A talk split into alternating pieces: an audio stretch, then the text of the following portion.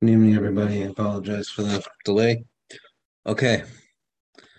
Um, we are in on in our book. We are on page sixty-seven. Um, we're about to talk about the proper intention. Uh, the proper intention and respect for a bracha. So, um, yeah. So for tonight's class we get to get into a little bit of debate. Not everything is as clear cut and dry as everything that we've talked up until the backgrounds that we've had till now. We get to have a little bit of excitement, some some uh, some some debate and or, argument in some of the things that we talk about. So let's begin uh, on the bottom page sixty-seven, section five. The proper intention and respect for a bracha, and a bracha is not an incantation, as we've said, as we've spoken about up until now a bracha is an opportunity for us to recognize that Hashem is the one that provided this particular item that we have in front of us, be it a mitzvah or be it something that we're about to have benefit from, and He's the source of that. Of that and um, therefore, recited with a proper intent and concentration, that bracha will be an affirmation of Hashem's kingship over the world, of Hashem's uh, rulership over the world, and our fealty to Him, our loyalty to Hashem. The failure to concentrate on the bracha, of course, means that we don't respect what it is that we're doing. Um, it reveals an insensitivity and a disregard for Hashem's mastery of the world and all that is in it. Um, and that's a that's a harsh statement. I mean, again, if you think about that, that means that that in, in that opportunity to say that bracha um, is n- not only is it not accomplishing what I set out to accomplish, but in actual fact, it does exactly the opposite. It denigrates our relationship with Hashem and shows a complete lack of respect.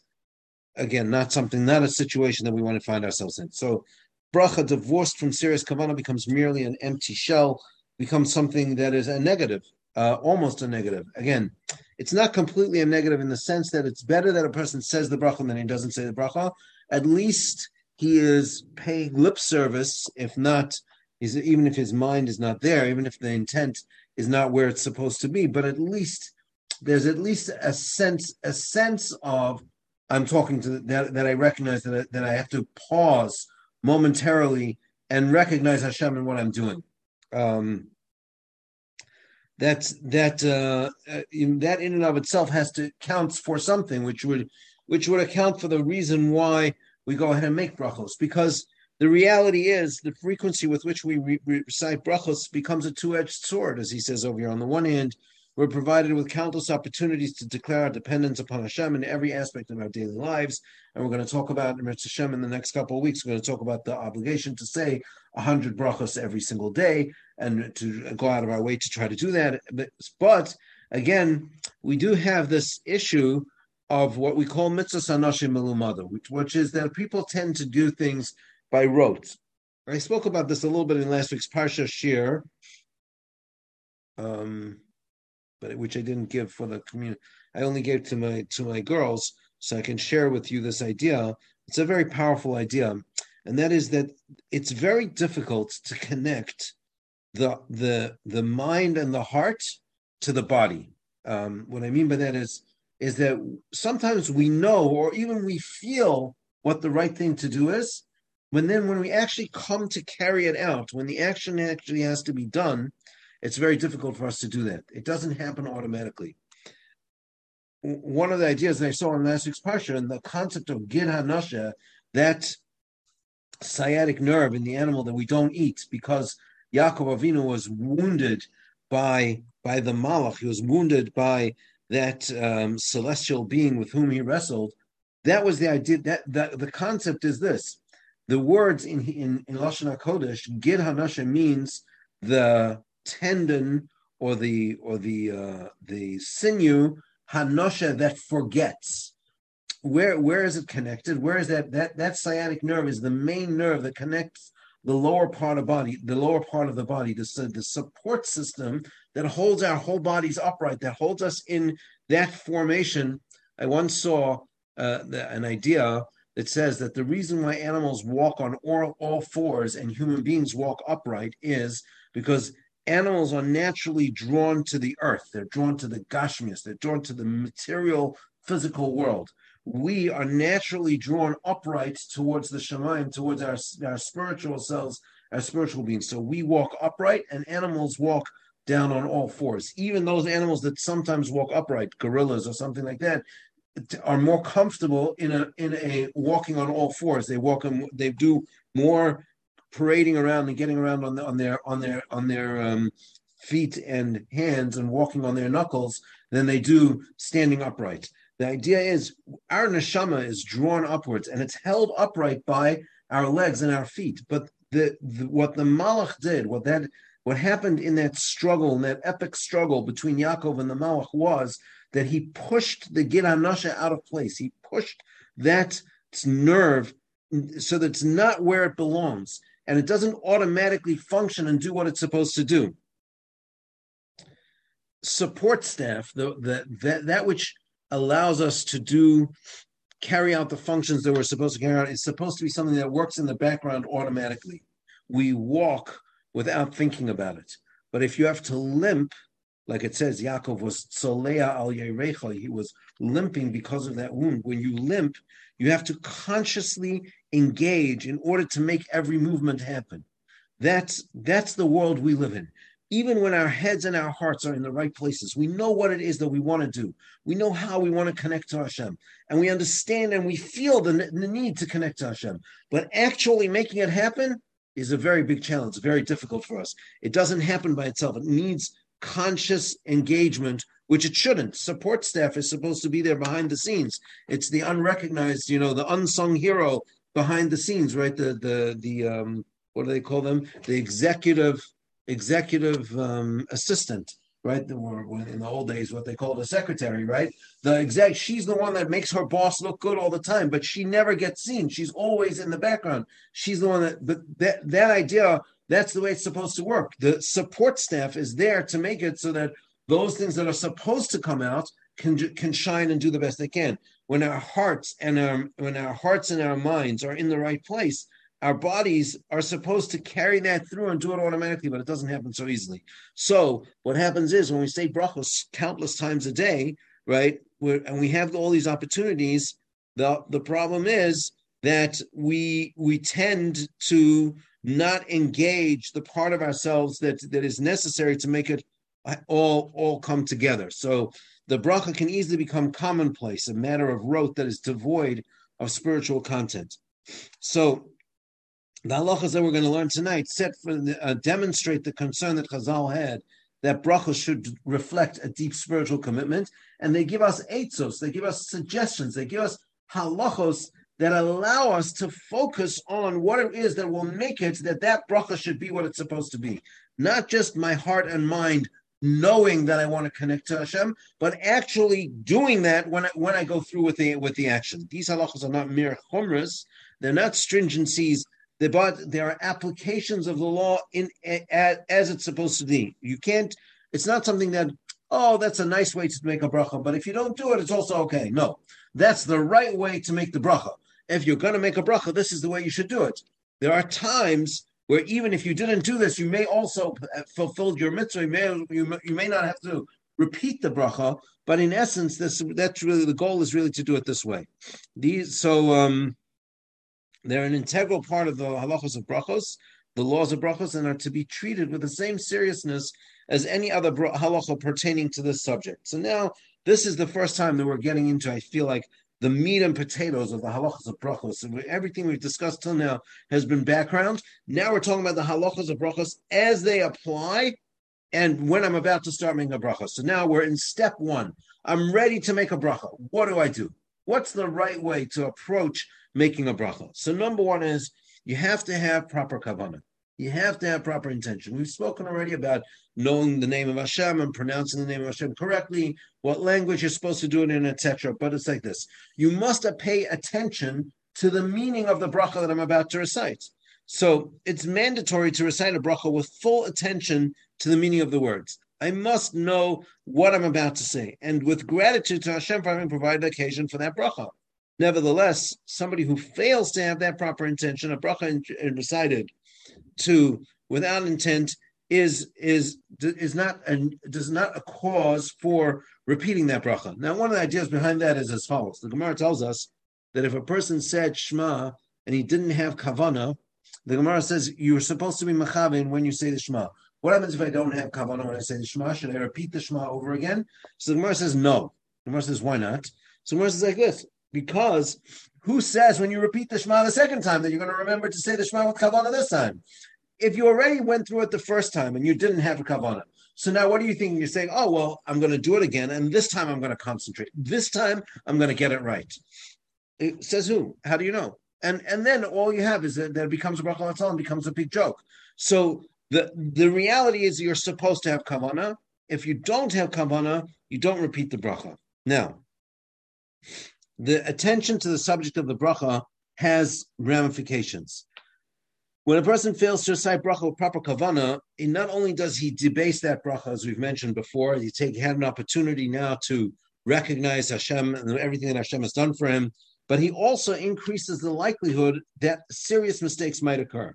And these mistakes can often lead to the transgression of saying Hashem's name in vain and uh, other and problems like that. So there are two different types of things that can happen when I'm making a bracha. Now, I want, I want to point out to you which part of the bracha is the main part of the bracha? I'm I, i am sure you're all uh, know just know and understand. The main part of the bracha is the opportunity to say Baruch Atah Hashem Elokeinu Melech Olam. Hashem, you are the source of blessing. You should increase the read. There should be an increased flow of your presence of which is master of the entire universe, who was, is, and always will be, who is the source of all energies and is and is king of the world, the opportunity to say that, to declare Hashem's malchus, to declare Hashem's kingship over the world, his mastery over everything, that is the opportunity that we're looking for. The, the ending of the bracha is just my justification for why am I mentioning this now? How you know that's that's the way I'm supposed to be thinking all day, day and night, every every moment of every moment. Shivisi Hashem lanegdi something. I have Hashem in my mind. All in front should always be in front of me. I should always be thinking about Hashem's presence. What's my excuse, so to speak? What's my rationale for uh, uh um, um, expressing this this uh, this connection to Hashem right now? It's whatever it is, whatever bracha I'm making. Shakolnia bidvara that you gave me this, this this nice glass of water.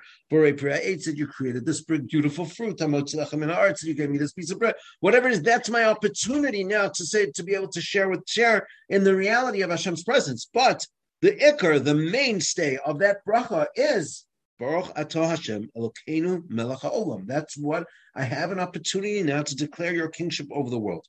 But as a result of improper concentration, two different types of mistakes can occur. The first and less serious type may occur when a person who's fully aware of the subject of the bracha. I know that I'm holding an apple, right? I know that I'm, I'm about to make a bracha on an apple, right?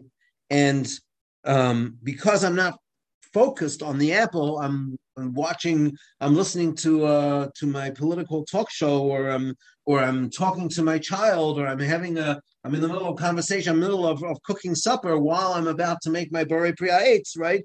So then what could happen is that because you momentarily lost concentration because you were focused on something else or somehow uh, somehow not conscious of what you were doing, so you momentarily lose concentration and through a slip of the tongue, you recite the wrong bracha. So here's what's happening. Think this is what's going on in your mind with this when such a thing happens. When I'm when I'm when that's happening to me, I'm about to eat my bowl of cereal, and because I'm I'm smelling the coffee that I'm brewing at the same time. So as I'm making the bracha, Baruch Hashem Elokeinu Melech Haolam, I have in mind to end off Borei Minei Mazonos, and I glance over at the coffee machine and I say Shakol Baro, right? Because I wasn't, again, I wasn't fully focused on what's in front of me. We'll talk about exactly how to do that. I wasn't fully focused on the bowl of cereal in front of me. So, and then I allowed my mind to slip and I went, oh, I made a shakal nivra. When I said the words, Baruch Hashem, what was my intent? What was I planning to say? In those moments, I was planning to say, Borei Minei Mazonos. And then because I looked over and because we're, we we we tend to be unfortunately weak-minded and we have a hard time holding two thought two thoughts in our mind at the same time. When I looked over at that coffee or I sniffed it, took a big you know big uh, uh, smelled the aroma of that delicious brewing coffee. So all of a sudden I I became focused on the coffee and I said shahako. So if if it's through that type of uh, uh, slip of the tongue and I said the wrong bracha, so what should I do? So his example is a little different. Example: one's holding a cup of water and he says "Borei Priagafin" by mistake. So that type of error can, according to all views, be immediately corrected as long as you say, "Oh no, Borei Minei Mazonos," right? With uh, you don't have to repeat the whole bracha. You simply add on as an addendum the correct ending to that bracha. So I started off saying, um, I started off saying uh Mazonos, my my example, not using the example of the book. I ended up saying Shakon Yom As soon as I did that, I looked down at my cereal. I realized, oh my goodness, I meant to say Barim Mazonos. I can just say I mean, I mean Barim Mazonos, right? And you shouldn't say I mean. You should just switch it right over. Now, how much time do you have to say that? the answer is approximately somewhere between one and a half and three seconds. Right, three seconds would be the long end of it. Um, more, more like cl- closer to, closer to, closer to one and a half to two seconds. The Gemara says the amount of time you have today is the amount of time it would say take you to say Shalom Alecha Rebbe. In that amount of time, that's what's called. That's referred to as in halacha as toch kadei dibur. Within the amount of time that it says to say a word. A word meaning a greeting, Shalom Alecha Rebbe. I'm saying hello to somebody. Some say some say you could even add another word, Shalom Alecha Rebbe Umori. That might get you up to three seconds. You'd have to say Shalom Alecha Rebbe Umori very slowly to get to three seconds, but but it's called one and a half to two seconds after you said that. You say Shak only ah, right? So you can you can correct that right away according to all opinions if if did that did that right away and he corrected what he was saying, he had the right bracha in mind when he was saying Baruch Atah Hashem Elokeinu Melech Haolam. Therefore, there's no reason to repeat that first part of the bracha because that ikar, that mainstay of the bracha, was said with the right thought in mind. He just by slip of the tongue, by lack of concentration, he allowed himself to say the wrong bracha. He can go back and correct that bracha. However, there's a second and more serious type of mistake, and that's when somebody is uh, sitting there and eating one type of thing, and he thinks that what he's eating is is X, and it turns out that it's really Y. I have something in front of me. I have a cereal in front of me, and uh, uh you know it's uh, it's bran flakes. So I thought that the bran flakes were made with uh, bran flakes are probably a bad example, but um, uh, corn puffs, right? So I thought that the corn puffs were made with with with wheat flour, and really they're made with corn flour. So the difference between wheat flour and corn flour is whether or not you make a borim amazonos or you make a shahako. On corn flour, you make a shahako. On, on wheat flour, you make a mazonos. So if you made that mistake at the time that you were eating it, you thought that this cereal was a wheat-based cereal, and it turns out there was really a corn-based cereal. So now you have a more serious issue. So, and that's because you just weren't careful about being about looking at the box or being careful about what you're making a bracha on. So the second more serious mistake arises when one is mistaken about the type of food he's about to eat. So for his example, if someone's holding a cup of water but he thinks it's wine, and he proceeds to make a Borei Priagafen, a beautiful bracha with lots of kavana. He made Baruch, he said, Baruch Hata Hashem Elokeinu He had in mind when he said that bracha, I intend to say Borei Priagafen. And now and now he had the wrong bracha in mind when he was saying that bracha. Now he remembers one of two things. Either he finishes the bracha and you realize he made the wrong bracha, or he doesn't finish the bracha. And right in the middle, he looks down and he recognizes, oh no, it's corn puffs. It's it's a corn cereal. It's not wheat cereal. It's it's wa- it's water. It's not wine. It's I'm making the wrong bracha, and he corrects himself and makes the correct bracha. So if he does that, that's one type of mistake he make. Or he could finish the whole bracha incorrectly, and now what should he do? Does he go back and make a whole new bracha because he had the whole wrong intention? Just to say, just to correct himself and talk and say, uh, you know, shakol That's not so, that's not so simple. So yeah, so let's let's go through this. So, number one, he he he was intended to make the wrong bracha. He realizes his mistake before he finishes the bracha. Um, and he recites the correct. So, so then um, uh, he concludes with the correct bracha, or if he finished the bracha and he corrects himself afterwards, right? So what do you do? So poskim disagree. In the first case, poskim disagree whether or not the bracha is valid in either of these cases. Because when you were saying Baruch Atah Hashem Elokeinu Melech the main part of the mainstay of that bracha, you had the wrong thought in mind. You were intending to make the incorrect bracha. So, and we've learned so so we're faced with a safek bracha because because now the, according to the postscript that you didn't make a bracha, a you did make a bracha. What are we going to do? So we've already said when it comes to a bracha that's only derabanan, like all of the brachos us all of the first the, brach, the brachos that I make before eating any food. So we utilize we will use the the, the rule of safek brachos lahakel that when you're in doubt about a bracha, whether or not to make a new bracha or not to make new bracha, we go we take a more lenient uh, uh, view on that, and therefore even though there are poskim that say that since you had the wrong thought in mind, you weren't yotze at all. Nevertheless, we paskin that we hold, we say that if you have, as long as you end it off with the right bracha, you are not going to repeat the bracha. You're going to stick with the bracha you made and not make another bracha.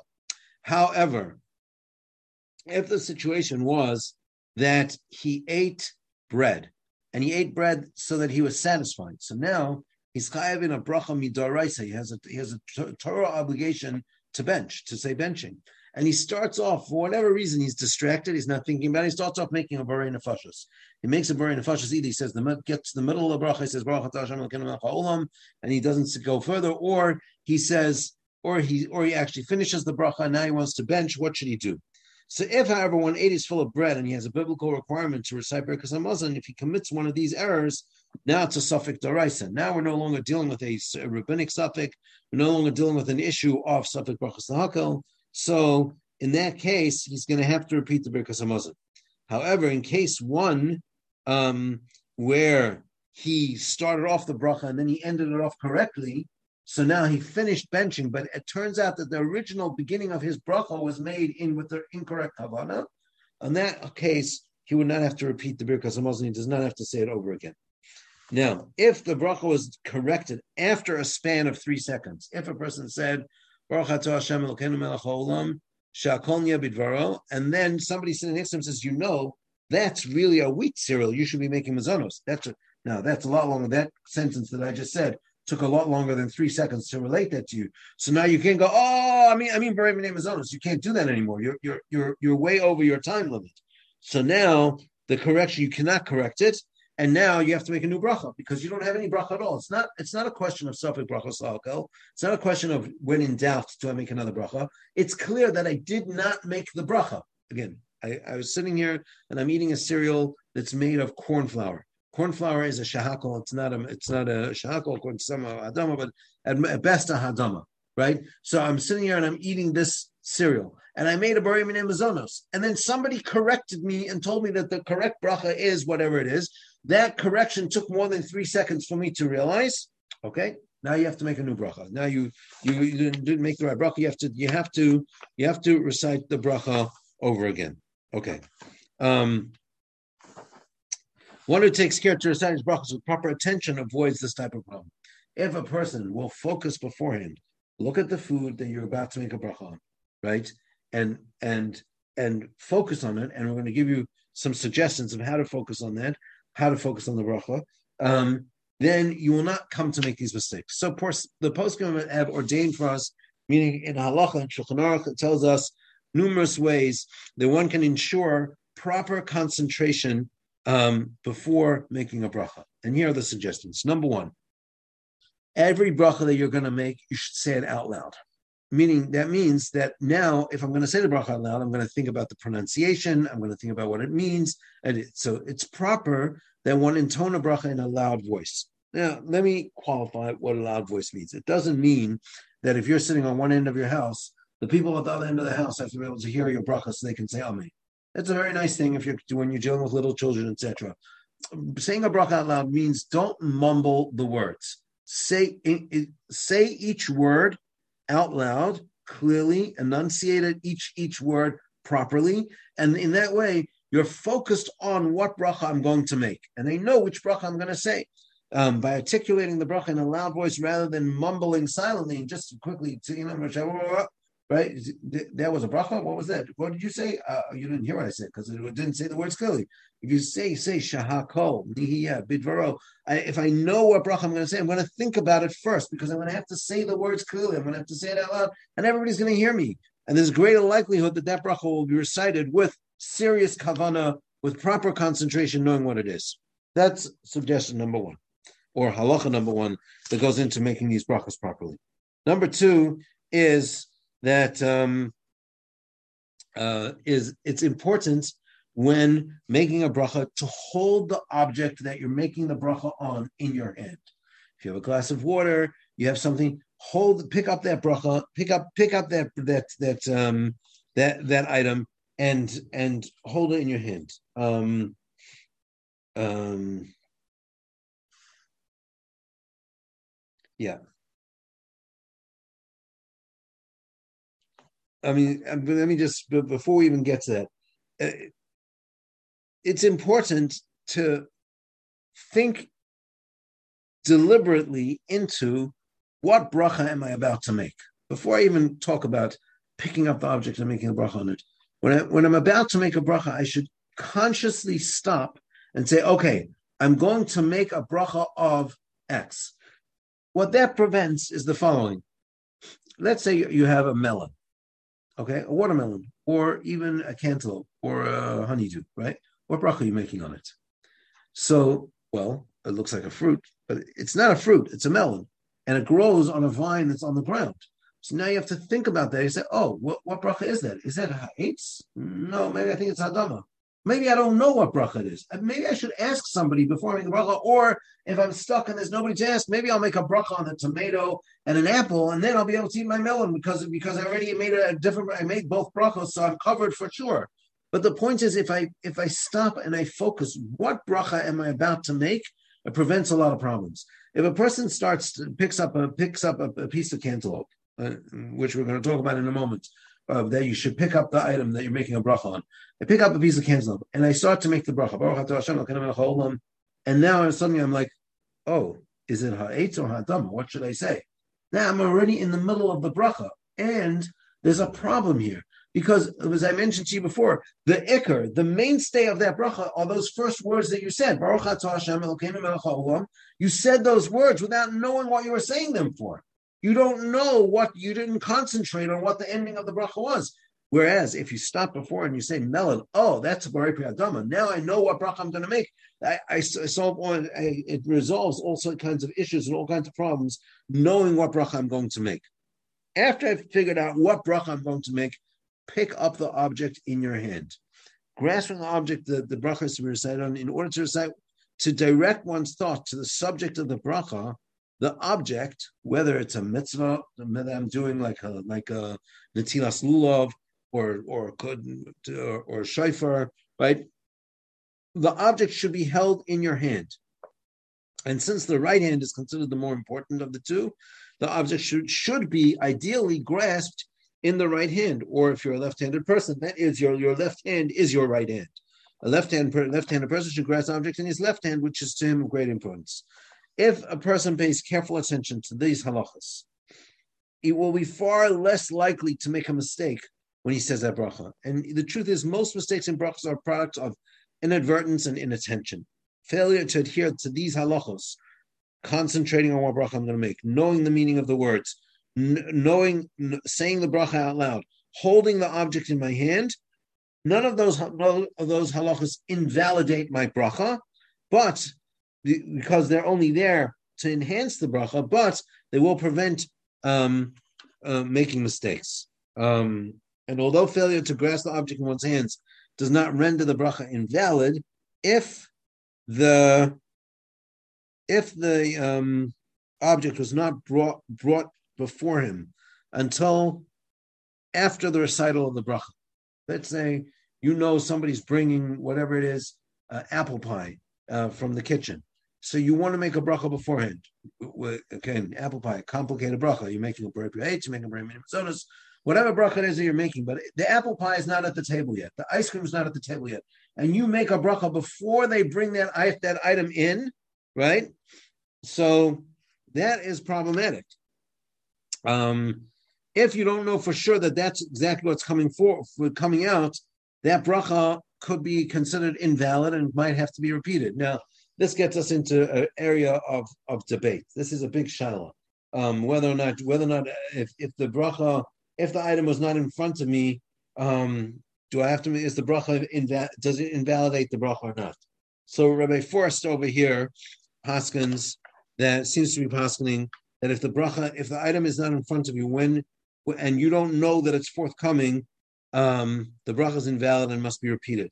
Rabbi Bodner is less stringent on that. Rabbi Bodner writes in his sefer that even if the item is not in front of you, as long as you know where it is and it's accessible to you, meaning you could go get it if you wanted to, then that's good enough. That's that's enough. That's sufficient to be able to make a bracha on it, even if you don't actually have the item in front of you. Again, ideally, the bracha, the item should be in front of you. Let me give you a classical case where this comes up all the time. Well, it doesn't now after post-corona, this is a much less of a problem. But but what am I going to do if I want to take a drink from the water fountain? I want to drink water from the water fountain. So, and I don't have a cup.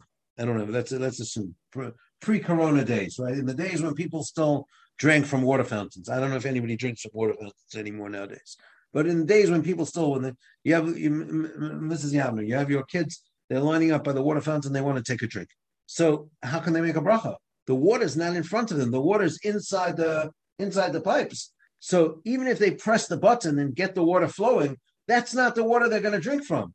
Because the water that's coming out while they're making a bracha, that's just going down the drain. The only water they're going to get is the water that comes afterwards. How do you make a bracha on that? So that's that's what Rabbi Bodner means. That if you have a if you have an item something that you know you're going to be able to have access to it, so you press the button on the water fountain, you make sure the water fountain works. Good, that's a very good eitzah. That's a very good suggestion because you press that, you make a bracha, and you press the button on the water fountain, and uh oh, they shut it off because of corona. They don't have there's no, no water coming out of this water fountain. now you have a bracha levatala. So you want to press that button to make sure the water's working. The water's flowing. Okay. Now I know the water's flowing. I know I have access to that water, even if it's not actually in front of me right now. Rabbi Bodner says that's good enough to make a bracha on it. Rabbi Forst seems to feel that is obviously the ideal situation over here would be get a cup, put the water into a cup, hold the cup, look at the cup, say, "Oh, I'm going to make a shehakol on my water." Baruch Hashem, and I drink from my cup. Oh, that's that's the most mental way, the best way you possibly do it. But assuming that's not possible, it's not there. All the kids are lined up by the water fountain. You're not telling somebody to go find cups for them because till you find cups, half the kids are gonna who knows what. You have a riot on your hands, right? So you, but they need to make a shehakol. Make sure the water fountain's working, and then without they don't have to hold the button down. The water doesn't have to be running. They can make a bracha, and then press the button and eat the drink the water. That would be fine.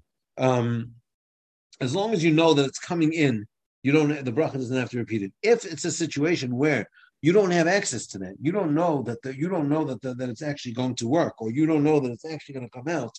Um, uh, you know, you want the the the, the classical one of your kids, right? You, you come to a candy machine and your kid wants you to buy them a candy. So what do they do? They stand in front of the candy machine and say, oh, oh, oh, I made a bracha. You have to you have to give me food now. You have to buy the candy from the candy machine. No, no, no, no. That bracha was invalid because since you didn't have you didn't have the money, mommy had the money, and mommy wasn't planning on spending the money. So if you don't, if you go ahead and make a bracha in front of that candy machine, right, but without being able to have access to it, even if mommy goes ahead and buys the candy afterwards because you twisted her arm behind her back and began making a bracha, you got to make a new bracha. That bracha was already a bracha levatala because because you didn't have access, even though you could see the candy, but because you you didn't have access to that candy at that time when you were making the bracha, that bracha is no good. So that's the that, that's the other aspect of this that, that the bracha absolutely has to be made with with with that in with that in mind. Um, Okay. Um, if if you didn't know that you were going to get the bracha, if you didn't know that you were going to get the item at all, like, like my example with the candy machine or any other such example, you made a bracha and then all of a sudden somebody brings food in, that bracha doesn't count. Now, there's another aspect of proper kavod for the brachas. We've talked about up until now has been the the what the eitzos, the suggestions or the halachas that are in place to ensure that I make a bracha with the proper kavana. Besides from making a bracha with the proper kavana with the right intent, it's also important that the bracha be made with the proper respect. I'm making a bracha now. I'm standing in front of the Rebbe I'm standing in front of the creator of the universe, and I'm declaring my fealty to him. I'm declaring his kingship over the world. It needs to be done correctly. So, in order to do that, a person must refrain from activity while reciting a bracha. For example, it's meaning it's in, it is prohibited to engage in any activity significant or insignificant at the time of reciting a bracha. Whether what you're doing is is something that requires my attention, or it's something brainless that I, you know, I'm stirring the pot of soup. I'm going to give you an example, right? I'm stirring the pot of soup, and while I'm stirring the soup, I want to make a shehakol and take a drink. So I pick up my cup and my left, my and well, I don't, I don't know if you can stir with your left hand. I don't know. I'd have a hard time. I'm not so coordinated. Stirring soup with my left hand would be a challenge. But let's assume you, let's assume you ladies are more experienced than I am. You can stir with your left hand, and you pick up your cup of water with your right hand, and you make a bracha. And while you're doing, you're stirring the soup the whole time. Not good not not okay. You you shouldn't be doing other things while you're making a bracha. It's a refraining is prohibited to engage in any activity significant or insignificant at the time of reciting a bracha. When a bracha is being recited, it should be the sole subject of your attention, and involving in, oneself in other activities while reciting a bracha shows lack of respect for that bracha.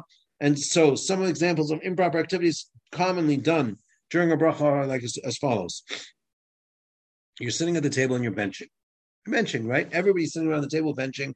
You've you've been benching your whole life. You know the benching by heart. No problem. You got this down cold. As you're benching, you notice that you know somebody, the, the person that was sitting next to you, they made they made a huge mess with crumbs and everything all over your table. You have to clean it up. So as you're benching, you just keep on going and you start uh, sweeping up the crumbs, right? I'm not, it's not taking away my attention. I can, I can bench. I'll even say the words out loud while I'm benching. It's it's a brainless activity if a person is saying benching until after the fourth bracha, it's one series of brachos, and it's not appropriate for you to be brushing away crumbs while reciting the, that that section of Birkas Similarly, you want to drink. So as you're as you're pouring the soda, you make you make your bracha You finish drinking and pouring, and you take a you take a sip at the same time, or you're peeling an orange. So you're almost done. So you start making the bracha as you finish peeling the orange. Again, not appropriate. You finish peeling the orange, hold the orange in your hand, look at it, concentrate on what bracha I'm going to make, think about the bracha, and then say the bracha while you're holding the item in your hand. That's the proper way to do it. May not recite a bracha while pouring, pouring a cup of soda or peeling an orange, right? Do those things beforehand. Now, this next one is a little bit more controversial. Somebody's putting on a talus, not something that I expect the ladies to do on a regular basis. So I'll give you an example of something which you do all the time. Natilas Yadayim, you washed your hands for bread, right? Right? You washed your hands. So now, when you after you wash your hands, part of the process of washing of the washing of your hands is to dry them. Now you know that mitzvahs are supposed to be done when you make a bracha on a mitzvah. You're supposed to do it before you do the mitzvah. Of course, you all know that the exception to that is your lighting of Friday night candles, because you, if you would light your Friday night candles um, after you made the bracha, you already were makabel Shabbos, so you light your candles first.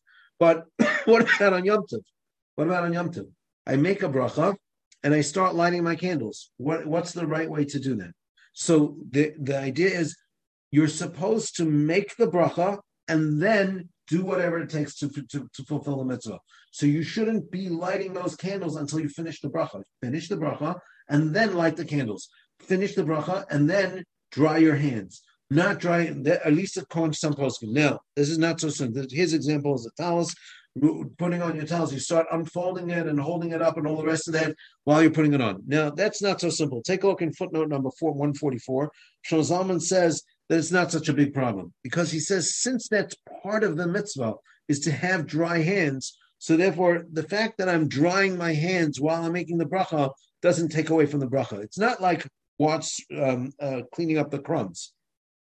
Cleaning up the crumbs is not part of the mitzvah. It's not part of ben, it's not part of benching peeling the orange is not part of eating the eating of the orange. It's it's the preparation for eating the orange. But drying your hands or lighting your candles holding up your towels, those are all part of the mitzvah. So since they're part of the mitzvah, Shlomo Zalman holds those those would not be as much of an interruption, wouldn't be the same. It would not be exactly the same as these activities that we've described until now. Um, if a person uh, said a bracha while doing such a thing, he is not he's yotzi the mitzvah. The the bracha is valid, but again, it's a question of proper respect for the bracha, and that that perhaps is not doing what um, uh, what what you what you should be doing. Now, I just want to point out, uh, and see we're running out of time, but I just I just want to point out there is one other aspect of that this that that that comes into it that you need to think about, and that is what what should I be doing when I make a bracha? So it's the halacha is brought down that when you're making a birkas hamitzvah, you're making a bracha on a mitzvah, you should be standing up. It's appropriate to stand, stand, not walk, stand, standing in one place to make a bracha. And when you make a birkas hanehenin and you make a bracha on something you want to benefit from, ideally one should be seated, especially benching. There, it's even benching. It's brought the halacha that you should have you have to be sitting sitting down when you bench. Um, if you make a bracha on food, it's it's preferable that one be seated. Again, if somebody's walking, here there are activities that a person does which are which are beyond mindless, like walking, or if a person is traveling, let's say, and if to stop traveling, um, you're in the car. So if I was to tell you that if in order to make a shehakol on the on the water bottle that you want to drink while you're traveling, you got to pull over to the shoulder. So then the poskim bring down like this. The problem is, yes, ideally, if you're a very calm person and you have you know total total self control, then that perhaps is the best thing to do pull over to the side of the road and make a bracha. Just like if you want to make a phone call, right? What are they going to tell you? Pull over to the side and make your phone call. Send your text when you pull over to the side of the road. But most people, if you tell them that they have to pull over to the side of the road when they make a bracha, they're going to be even more anxious because of the fact that you told them that to pull over than than if they were than if they were to keep moving. So so um, if that's the case, um, the poskim advise that it's okay to continue walking or continue traveling and make the bracha while you're traveling or while you're walking because you'll probably concentrate better. Again, it's not going to be ideal, but you'll probably concentrate better walking than you will if I tell you, you know what, if you want to make, if you want to eat something, stop, make a bracha, drink it, and then continue walking. You're going to get so anxious and so so mevulbal, whatever the word, proper English word for that is, like all uh, out of sorts because you had to stop and you interrupt whatever you're doing. So, that, so that, that type of thing. But uh, distracting yourself with other things, if you're in the middle of learning or you're you're opening the mail or you're, you're sweeping off the table, something like that, those are activities that a person should not be doing while making a bracha. You should take a pause, make the bracha, and then continue with your continue with that activity. Okay, thank you very much, everybody. It's Hashem. We will pick it up again next week, and it should be Bez Hashem on Tuesday. Okay. Have a good night.